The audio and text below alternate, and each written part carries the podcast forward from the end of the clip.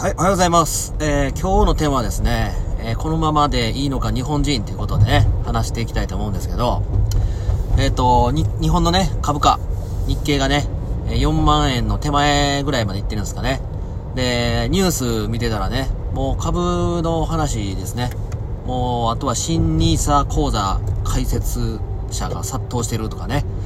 えっ、と、本当にまあそういうニュースが結構目入ってくるんですけど、皆さんどうですかね？まあ投資とかしたことない人とかは、ああ、口座を作った人とかね、口座を作ろうかなとか、株って儲かるかもしれんからやってみようかとかね、いろいろこう考えている方いるんじゃないかなと思うんですけど、あのー、ちょっとね、こう、まあ、世界のニュースと、まあ日本で流されてる、いわゆるテレビで見るね、ニュースとのね、温度差っていうのはね、やっぱね、だいぶあるなって思うんですよ。どちらかといえばね、今はね、えっ、ー、と、ビットコイン。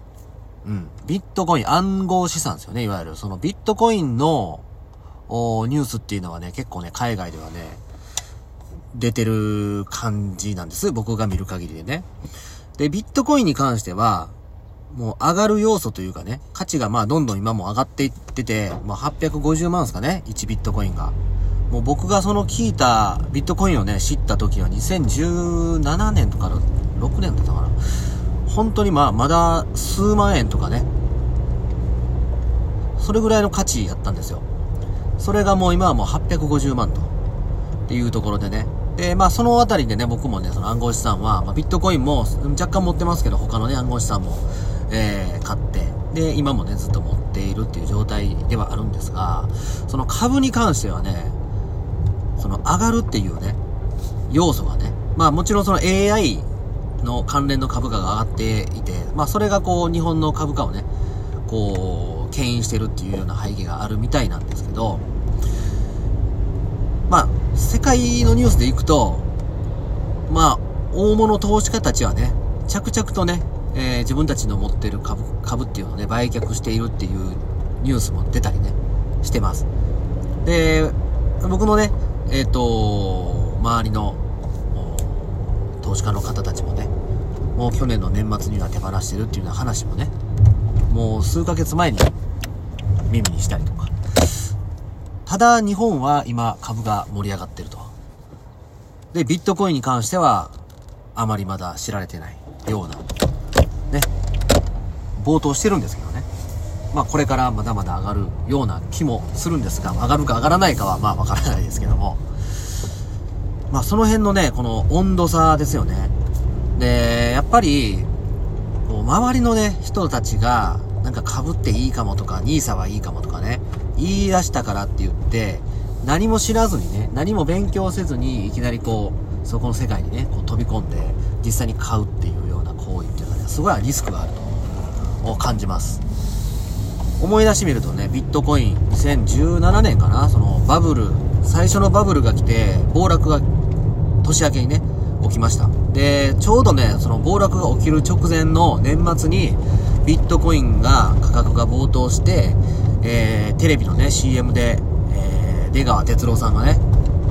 芸人のね、出川哲朗さんが、ビットコイン、コインチェックかな？コインチェックっていう取引所の CM に出て、で、その CM がね、すごい印象的だったんですよね。で、おそらくあの辺りからね、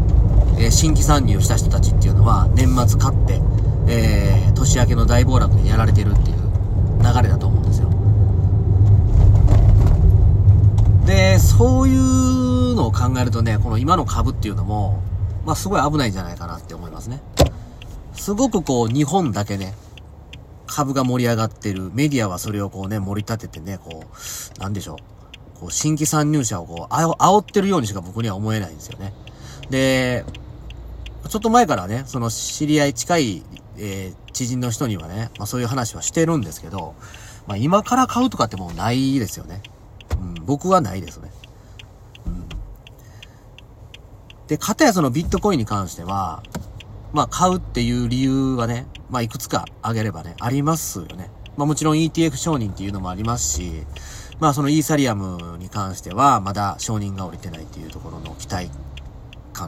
感であったり、まあそのアノマリ的なね、ビットコインのお金が流れたら、イーサリアム、そしてアルクトコインっていうね、流れっていうのがね、今までもありますし、で、半減期って言われるものがあって、その半減期があと1ヶ月、2ヶ月後にあるんですかね。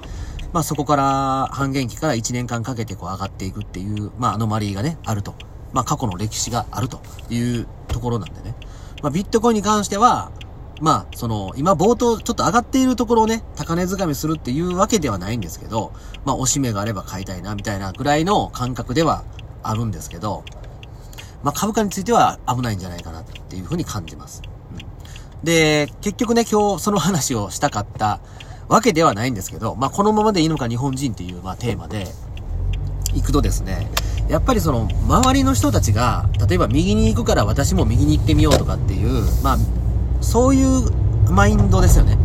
そういうマインドがすごくこう、日本人の方多い気がします。でそれはね、まあ、すごくリスクがあるし、かつそれってその自分の人生なんでね、自分の頭で考えて自分の心でね、決めて行動するっていうのとは少しちょっと違う気がしますよね。うん。で、昨日ちょっと、まあ、娘とね、ランチをしててですね、まあ、近くの席でね、えっ、ー、と、2、3歳の男の子を連れたママさんがね、えー、ママ友たちとこう、ランチをしておられまして。で、子供がね、立ち上がってね、えっ、ー、と、こういろいろはしゃいでるのをママがこう、注意している場面があったんですよ。で、その時にママがその子供に何て言ったかっていうと、あの、みんなちゃんと座ってご飯食べてるよと。周り見てごらんと。みんな静かに食べてるやろって。そんな立ってるの君だけやで、みたいなね。うん。もう完全にその周りと同調させようっていうのが、もう完全に言葉として出てしまってるっていう。まあ、それを聞いた時に、ちっちゃい時からね、やっぱり周りの、そういったこう、周りがやってるからあなたもしないとダメでしょ。周りはこれをやってないからあなたはこれしたらおかしいでしょとかね。そういうことをまだね、やっぱりそう言ってるんですね、親御さんはね。もうそれにちょっと驚いて。うん。そら、周りの目気になるし、周りと少し違うことをやることに対してね、えー、なんかこう、恐怖心だったり不安とかね、そういうのを抱くような人間になるよなって思いましたね。うん。みんなね、こう、一人一人人間ってこう、個性があって、その個性は価値があるものであって、で、そうあるべきなんですよね。で、それを認めてあげる、認めてあげないってのは、まずは自分自身なんで、自分のことを自分が認めないと、誰が自分のことを認めてくれんねんって話なんですよね。うん。でも、そういう自分を認められない人間になるっていうのは、やっぱりこの育て方、子育て、親からの子育てですよね。うん。まあ、そういう意味ではもう僕はもう自分の母親にね、すごく感謝してます。うん。本当にもう、別に他の子と同じじゃなくていい。むしろ、君は他の子とは違うんやでっていう風にね、あの、特別なんやでっていうのをずっと言われてたっていうのが今でも残ってます。本当にそれに関して本当に感謝してますね。うん。なので、まあ今の自分があるのかなと思います。まあ、このままでいいのか日本人っていうテーマなんでね、えっと、本当にダメですよね。うん。もう本当にお子さんがおられる親御さんは、本当に自分の子供っていうのは、他の子と一緒じゃなくていいんですよね。その子はその子の価値があるので、その子の価値を認めてあげてください。もう、身近な親がね、認めてくれないと、こう、振り返った時にね、いつも親がこう背中を押してくれたり、こう、後ろからね、こう見守ってくれたりとかっていう、そういう信頼ですよね。そういうのがある子供は大人になっても、本当に自己肯定感がね、強くて、あのそんないろんなこと、大変なこと、ね、辛いことあってもね、なかなかそういうので潰されない人間になるんじゃないかなと思います。うん。なので、えっ、ー、と、まあ、あの、株価の話から、えっ、ー、と、子育ての話になりましたけど、まあ、株に関してもね、もうみんなが買ってるから買うとか、もうこれやめてくださいね。本当に。うん。自分でしっかり勉強して自分の判断で買いましょう。で、その中でいろんな情報っていうのは、えー、っと、入れてね、それをしっかり噛み砕いて最終的に決めるのは自分なんでね。うん。で、子育てに関しても、しっかり子供のことをね、えー、まずは認めてあげてください。うん。周りと違うかっていいんですよ。ね、宿題をちょっとね、やらずに学校に行った日があったっていいじゃないですか。ね。そう。お風呂に入らずにね、別に寝てしまった。もうそれでもいいじゃないですか。そう。もう子供はその瞬間その瞬間をね、一生懸命生きてね、一生懸命楽しんでるわけで、大人になればそういうの忘れますから。子供を見てるとね、なんかこう、一見大人から見ると、こう、あ、子供がやらかしたみたいな失敗をね、あの、叱ってしまったりとかっていうことあると思うんですけど、それはなんかある意味こう、大人にね、なんか、教えてくれてるようなね、その一瞬一瞬をこう楽しむ、一生懸命生きる、目の前のことをこう、一生懸命こう、やってね、没頭して、こう、大事なことをね、すっぽかして忘れちゃうっていうね。でもそれはもう、子供ならではの個性ですからね。